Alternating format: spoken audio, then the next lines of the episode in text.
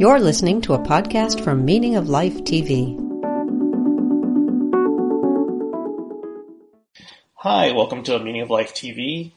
I'm an editor at Meaning of Life. My name is Aryeh Cohen Wade, and I'll be your host today for a conversation with Danielle Tcholakian. Uh, Danielle, could you introduce yourself?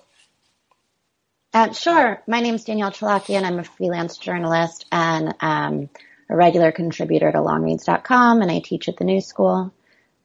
And yeah, I live in New York. um, thanks for coming on today. Uh, sure.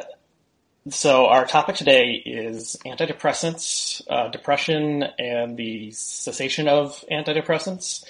Um, we're going to be talking about a piece that ran in early April in the New York Times called "Many People Taking Antidepressants Discover They Cannot Quit," uh, written by Benedict Carey and Robert uh, Gebeloff. And you wrote a response piece um, that we will link to as well called "What It's Like to Know You'll Be on Antidepressants for Life." Um, so, could you, for people who haven't read the the Times piece, could you kind of briefly summarize what this article is about? Sure. So the headline of the article was, I'm pretty sure, I'm, I'm probably, I'll protect myself by saying I'm paraphrasing because I don't know if I memorized it. Mm-hmm. But it was something like people on antidepressants find they're hard to quit or find they can't stop or find they're hard to quit. Yeah. And it jumped out at me just when I saw the headline because I felt I was surprised that they that the premise that they were jumping off of seemed to be that one should quit antidepressants. Um, you know, that's generally most doctors' advice is don't don't quit your medication.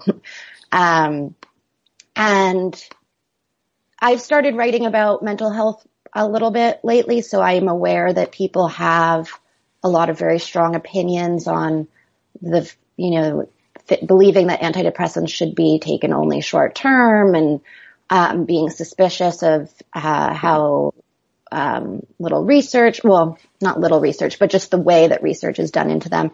And and I do think that um, more journalism about the state of mental health research is really important. Mm-hmm. Um, but when I read the article, I was really disappointed to see how it really took this stigmatizing premise of antidepressants. You're not supposed to be on antidepressants. You shouldn't be on them. Um, you should go off of them. And every, you know, every couple paragraphs they would say, you know, to be sure, for some people, it, antidepressants are needed long term, but then just sort of like move away from that without any kind of like real consideration about that. Um, also, you know, they sort of made a big thing about um, using a lot of data that I think they'd gotten from like Columbia Presbyterian or something. But when I was looking at their charts, the data was so, um, you know, it was like they were looking at this data in a vacuum. Um, you know, they were like, oh, antidepressant use by women over 50 is on the rise. But recently, I mean, not super recently, but somewhat recently, scientists and doctors realized that um, antidepressants really help women with menopause. And so they've started prescribing them for that. And lots of women over 50 have much, much less difficult experiences with menopause because of antidepressants. So, you know, it's something like that. And I also take issue with the fact that like, you know, yes, antidepressants are hard to go off of. Also, all medication has side effects. And to me, the difficulty going off of antidepressants is a side effect that I consider when I go on them. And when I go on them, it's because I, I really, really need them. And I don't really need to go off of them. Mm-hmm. Uh, and the idea that like, well, we don't know what the long-term impact on us is, that's true. But I do know what the short-term impact is of not taking them. And that's, I can't function. Yeah. So you, so your response was both a, um, you know, response to the claims in the article abstractly, but also you used your concrete experience as someone who has been on antidepressants um, in the long term. Um, yeah, and I should say for uh, the record that I am also on antidepressants and have been on for what is probably the long term at this point. Um, so yeah, so there's a lot of threads we could pursue here. Um, I, I think the you know there is so the article has some has a point in that um, the science is not well understood when it comes to discontinuing um, these medications. And there are reports, and they interview some people who have bad side effects from going off their antidepressant and need to titrate down very slowly. They just interview one guy who says he would break the capsule open and take out, you know, the individual beads, beads. Um, yeah. you know, like one by one to get the such a slow titration that it wouldn't affect him. Um, so this, and you know, the, the, there's not like a economic incentive for drug manufacturers to study what happens when you stop using their product. Um, so I think that's that's valid. And then you know, there's. I mean, just for the record, Aryeh, there's also not a lot of incentive for drug manufacturers to study the impact of antidepressants long term. Um, you know, generally, like we think of all of the, this research being done in academic settings, but if you look at the research papers, they're always funded by a pharmaceutical company because there isn't just like free money sitting in academic institutions for specific drug studies and those studies are needed.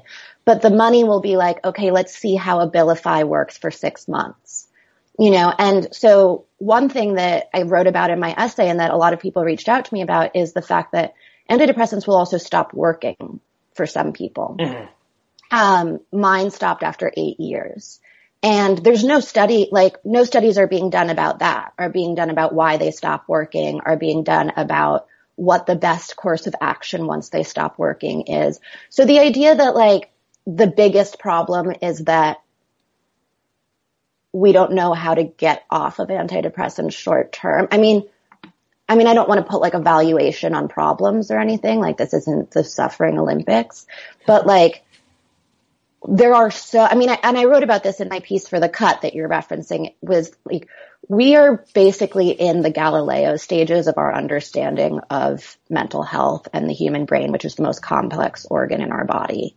Um, and so it just makes sense that like we just don't know that much yet. And it's really scary to not know. And we have this sort of like desire for science and medicine to be this like patriarchal institution and where like they know absolutely everything and can't ever make mistakes.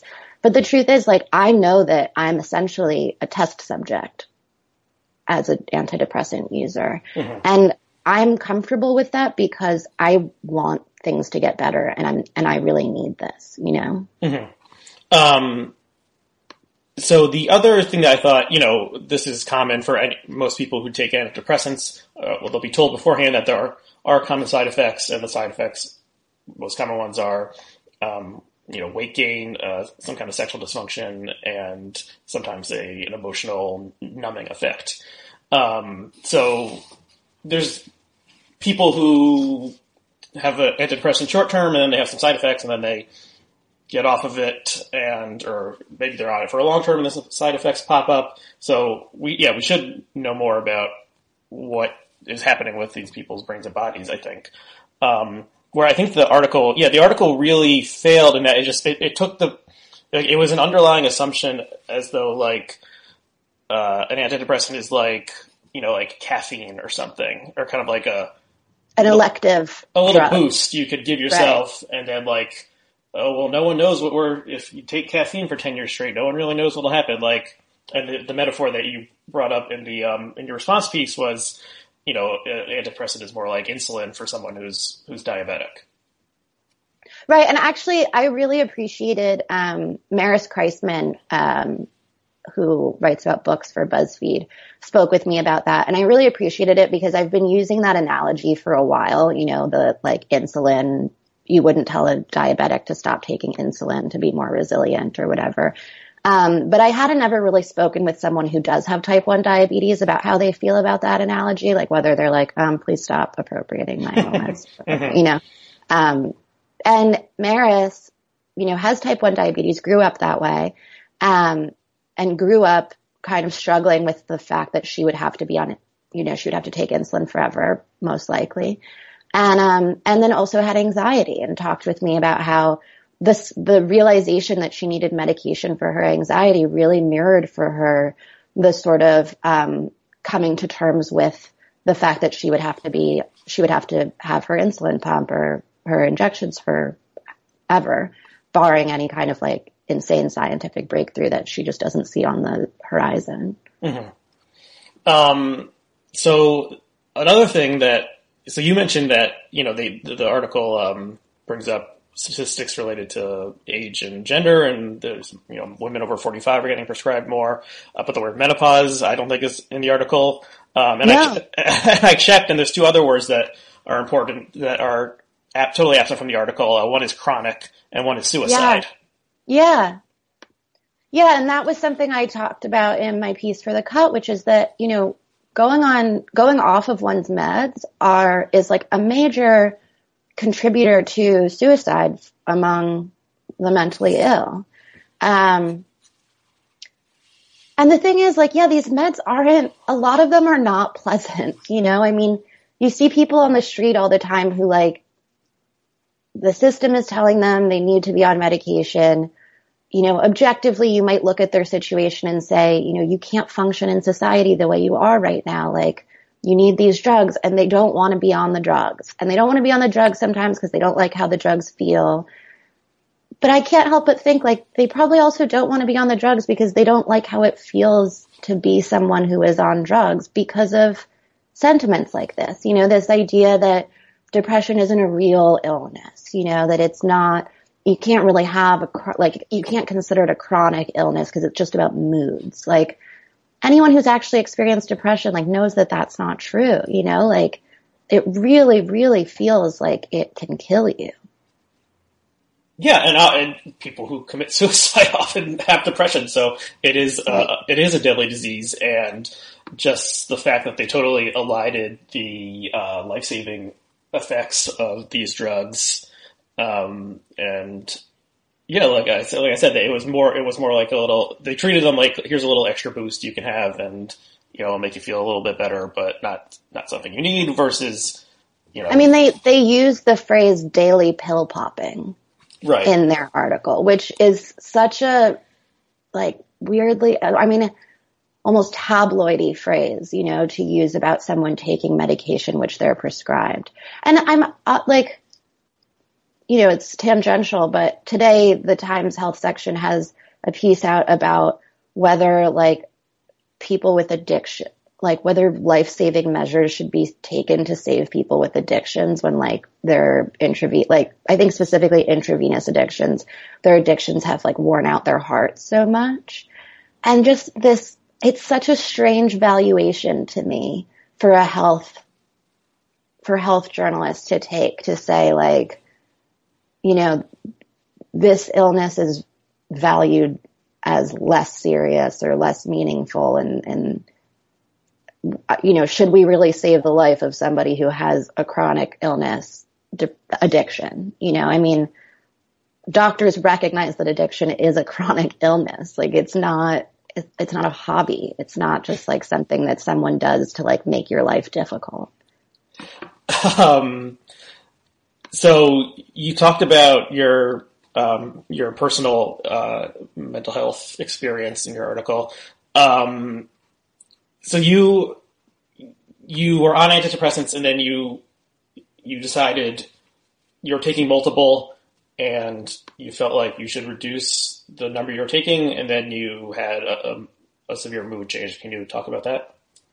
Yeah, so I was on three different drugs and and I was I mean, they were working. It was great. I felt great, you know. I not not great, but like I was really functional and my life was good. I was exercising, I was um working, but I was self-conscious about how many medications I was on. And so I asked my doctor if I could stop taking one of them and she just decreased it slightly. And um and then two months later, I was in her office and I was crying and I was like, I feel so bad and I don't know why I feel bad. And I was so scared. And she looked back over her notes and saw that, um, she asked me how long I'd been feeling this bad for. And I said, I thought about a month or so. And she saw that two months prior, we had decreased my dosage of one of my meds. And at first I was so excited because like, you know, like when you have depression, like one of your biggest fears is a problem without a clear cause and solution, you know, much like depression. So like when I was just feeling sort of bad and I didn't know why, I was so scared. But then being like, oh God, okay, so I'll just go back on my medication and I'll be fine. You know, it was such a relief. And then I asked her if I was going to need to be on medication forever. And she asked me if that bothered me. And I said, yes. Um, and we sort of talked about it and, you know, and, and she understood part of my concern was I, I felt bad that it was more expensive to keep me alive than it is to keep other people alive. Um, but then the fact that I thought I was weak for needing medication, she was like, well, do you think that about other people? And I don't. Um, so I started to really kind of interrogate that belief that I had. Um, and it was really helpful to kind of realize like, no, you know what? It's not, it's actually not easy to be responsible about taking your meds and refilling your meds and going to the doctor and taking care of yourself. Like that's a responsibility and it's something to be proud of. And I've said this to like, you know, I've gotten so many responses to that article and I've said this to so many of the people who reach out, like you should be really proud of yourself for the work that you're doing to take care of yourself. Mm-hmm. Um, could you, how would you describe the experience of depression for someone who's never had it? Um, so I think there are varying degrees. You know, like there are some times when my meds are working, um, and my life gets a little bit overwhelming and, um, everything is just too much. Um, I can't organize my thoughts. Everything feels extremely daunting, like starting a task. Um, you know, and of course, the more it feels that way, the more things pile up. And it's embarrassing to tell someone what's happening. And often you don't really even know what's happening at the beginning. Um, you know, your body feels really heavy. You don't really want to go out. Um, you're lonely, but like you can't really interact with other people because your brain is working kind of slow and you just are feeling so negative and you know, you don't want to be that person who like shows up to your friend's party being like, Hey, I'm miserable. You know, like it's like not going to make you feel better. It's not going to make anyone else feel better. Although that's not true. Sometimes, I mean, I will say like one of the things I tell people is often like talking about how you're feeling is really, really helpful. Um, but yeah, I mean, that's like the kind of lower grade stuff. And I think when it's really bad, and I wrote about this in the piece is, um, for me, my logic changes. I'll realize that I'm thinking differently than I normally do and I can't, um, access the way that I used to think. So, you know, all of my thoughts will be about how worthless I am and how meaningless everything is and how nothing I do is going to like matter or amount to anything. Um, and nothing anyone does is going to matter or amount to anything and just kind of you know, this is when like things like suicide seem logical and, um, and I mean, I'm lucky because I had a therapist point this out to me once. And so I can recognize it when it happens. And also because, um, so far for me, like the one thing that survives my depression every time is my ability to care about other people, even if I don't care about myself. Um, so that has saved me from the pressures of like suicidal thoughts a lot. Um, and all, but also sometimes it's a matter of like you get so depressed that even the act of committing suicide is like an unfathomable amount of energy that like mm-hmm. you know it requires making a decision and taking action and your body is just like no uh, you don't move um, so, and I think that's one of the things that people don't realize is like how physical it really is. Like it's not just feeling sad.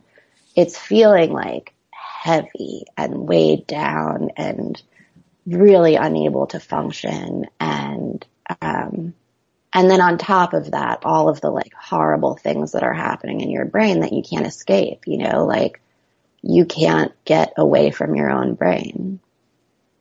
Yeah, um, some of that uh, um, is familiar to me uh, from my experience with depression, especially the um, the sense of kind of self-loathing and and worthlessness, and um, you know thinking that I was really stupid. I remember I was telling my therapist that I thought there was something wrong with me and I was really stupid.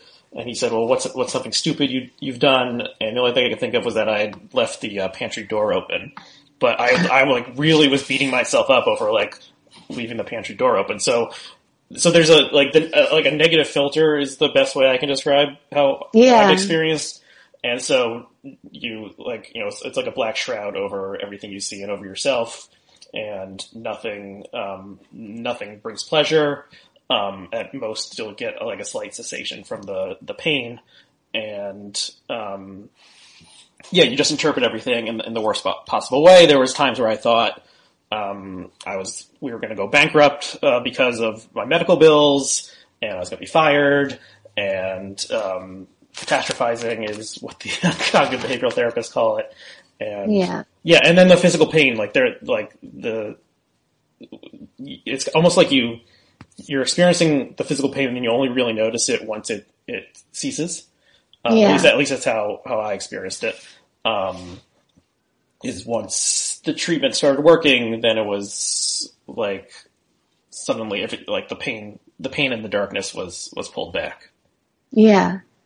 Yeah, and I think um for, you know the the tricky thing about the things like catastrophizing is that sometimes you have real concerns, you know? I mean, this is one of the things I I tell people is like oftentimes like depression doesn't occur in a bubble or a vacuum, you know? It's like you a couple bad things happen in a row and your ability to just sort of say, okay, like these were just a couple bad things and I can, you know, whatever, take them in stride. Good things will happen too is just eroded to the point that you're like, oh no, like this is the end. This is the absolute end. And things like medical bills, I mean, there was a time when, like when my, you know, I wrote about this in the essay when my, um, meds stopped working after eight years.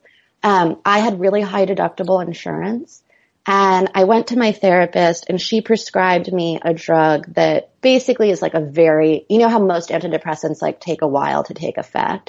This is like a very fast acting one and it's the only drug like it on the market. Like there's no generics, nothing that you can sub in. Um, she prescribed me six pills, like basically just to get me through till my next appointment with her. And I went to fill it at the, um, you know, the Duane Reade or whatever. And the pills were $1,300, Oh my god! six of them. Wow. And I mean, I was in a horrible depression, you know, like I just didn't know what to do. And I was really lucky, like the, um, the pharmacist there, um, knew about this like app called GoodRx that scans for, um, for, um, coupons. Mhm. Um, and so I like downloaded it. I found some coupons and the end it was like $300, but like that's still $300 that like, you know, I'm, I was at least staff employed at the time. I'm freelance now. Like if I, you know, it, that's not a small amount of money. Yeah, that's crazy. So it's really, you know, it's hard. And, and because depression makes you feel so worthless, like when treatment is expensive, it's like really difficult to convince yourself to spend that money on yourself. You know, like you're like, okay, but you're literally a trash person. Like you are absolutely extremely human garbage. Like what are you, why? Like why would you spend $300 on yourself? Why don't you just throw it in the trash and set it on fire? Yeah. Um, you know, I was talking to um, a relative of mine recently, and uh, she was she had been on um, Zoloft for a number of years, and then she switched, and she was on the generic, and she switched to a like a different HMO, and the HMO um, through like she said a like a nurse practitioner called her up a, a couple times and convinced her to go off of it. And then she went off of it for a while, and her mood darkened. And then she switched doctors and got uh, and got the prescription again. Um, but it was just so bizarre to me. I mean, how much could a you know uh, sertraline or whatever it's called uh, prescription uh, cost the insurer every month? Like five dollars or something. Yeah. yeah. So I almost wonder if it was this, if it was this social stigma of like, you know, you'll, you know, like you're, if you're not on any pills, then you're healthy. Yeah. Right. Yeah. See, and that's the thing is like, there's so many health stories to be done about how insurance companies make it really difficult for us to take care of ourselves. You know, I just, I don't understand. I mean, like I said, I completely support more journalism being done about the state of medical research, science research, mental health research. But to take as your premise, like, you should not be on drugs, they're bad. I mean, it's 2018. Like, we value science, don't we? Like, why, why not use science to improve our lives? That mm-hmm. seems like a very, like, a much better use of it than, you know, whatever, you know, like Elon Musk says he's building a cyborg dinosaur. Like, great, Elon, but like, like, you know, like I can think of so many other things. Like, I love dinosaurs too, but like, I could think of so many other things that would be really nice to have other than a cyborg dinosaur such as healthcare. um, so you mentioned it a little bit. Can you, can you, talk more about the reaction that you've gotten to the piece? Um, yeah. So I've never heard back from that many people about a piece. I've written about the first time I wrote about my mental illness was uh, in a sort of roundabout way in a piece. Oh, cute dog. Is that a dog? no, a it's a it's a cat. She, oh, okay. she likes hanging out when I'm doing these. nice. um, uh, yeah, um, it was sort of in a roundabout day. It was actually, it was because I had read a piece by David Dobbs, who's like an amazing science and health journalist. Um, and he wrote this great, great, great story about, um, a woman scientist who like really struggled with stigma when she was in college. Um, I want to say it was for Pacific Standard. Anyway, I can email it to you. Um, but so that was the first time and I did hear back mostly from people I knew that time, um, saying like, this was really brave. I'm so glad you wrote about this. You know, people who I didn't know also had mental health issues who were like, it really meant a lot to me. Um, but then this piece with the cut, um, well, I think, I think part of it is like so many people were pretty distraught. You know, we were, I mean, I heard from a lot of people who were like, I had a really bad few days after seeing that Times article. You know, a lot of people who said like I called up my doctor panicking. You know, I started wondering whether you know, there were people who said like I had just come to terms with the idea of like going to get help because I've been so miserable and now I'm not sure I should do it, you mm-hmm. know. Um and and that was interesting. You know, there were a lot of people I think who the description of what it felt like for me to have depression was really helpful for. I was surprised actually by how many men I heard from. Um, you know, it was it was published on the Cut, which is uh, New York Magazine's sort of um, like women focused vertical. Mm-hmm. But um, New York Magazine also promoted it, and then they have like a syndication agreement with Medium, so it got posted on Medium, and then it got enough likes and comments that it was featured on Medium. So it's just, I've been trying really hard to respond to everyone who reaches out because, I mean, like we've talked about, like, I wouldn't want anyone who is feeling like depression induced self-loathing to like reach out to me and then not hear back and then feel terrible, you know? Mm-hmm. Um, but it's been really net, like, you know, it's just a lot of people saying like, this really meant a lot to me. Thank you so much for writing it um, telling me about their own struggles, telling me about recent, you know, how they only recently became comfortable with seeking help. Um, you know, there was one guy who I think about a lot because he said, you know, he is, he has a good job, he has a good family, he has a pretty powerful position in healthcare, but for the past while he's been crying on the way to work every day and he didn't know why and his wife was urging him to get help, but he just thought like, no, like, you know, I'm a powerful healthcare professional guy or whatever, mm-hmm. you know, I don't need help. Um, and how he read it and he realized he did need help and it was okay to need help. And that was really wonderful, you know, like I really, I really appreciate people sharing those stories with me. I really appreciate the struggle people go through on their own with these issues. Um, and then of course, you know, I get comments from people that are like, but have you tried this diet? Or like, what if you just think nicer thoughts? Or, you know, whatever. And I'm like, I have to try really hard not to take it personally and get mad because I know that they're well intentioned. Mm-hmm. Um, but it's frustrating because it's like, you know, I'm really happy for anyone for whom like meditation and yoga and cutting out dairy and gluten and, um, you know, thinking in a certain way. I'm really happy that that helps some people. Like, that's great. Um, it does not, it's not what I need. And I really resent the implication that it works for everyone. I mean, I'm not sitting here saying that everyone should be on medication, you know, mm-hmm. it feels like that should be. Um, you know, and a lot of people being like, medication should be a last resort. And I guess I didn't spell out in my article that I also kind of agree with that. Um, but that's partly because like last resort makes it sound like it's like, you know, walking the plank. It's not. But I just think when I meet a doctor, I think most responsible, I kind of assess how responsible I think they are based on whether they're like, well, what else have you tried? You know, like, have you done this? Have you done that? I mean, I've been in therapy for 18 years now. Like, I kind of like know the ropes when I go see a new doctor. I can summarize my medical history really quickly. I know what I'm on. Um, and that is helpful. Um, but I definitely feel, you know, a lot of people who reached out to me and who were like, I don't know how to get help. I like kind of went through step by step, like here are my recommendations, you know, because, um, it is so daunting. And especially like, you don't look for a therapist when you're doing fine and like that kind of task could possibly be more manageable. You look for a therapist when you're like positively desperate and terrified.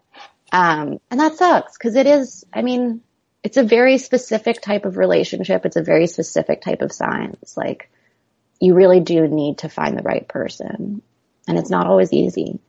Yeah. And, you know, when you're depressed, it can be hard to take a shower and, right. Um, you know, starting a like new medical relationship can seem, can seem very daunting.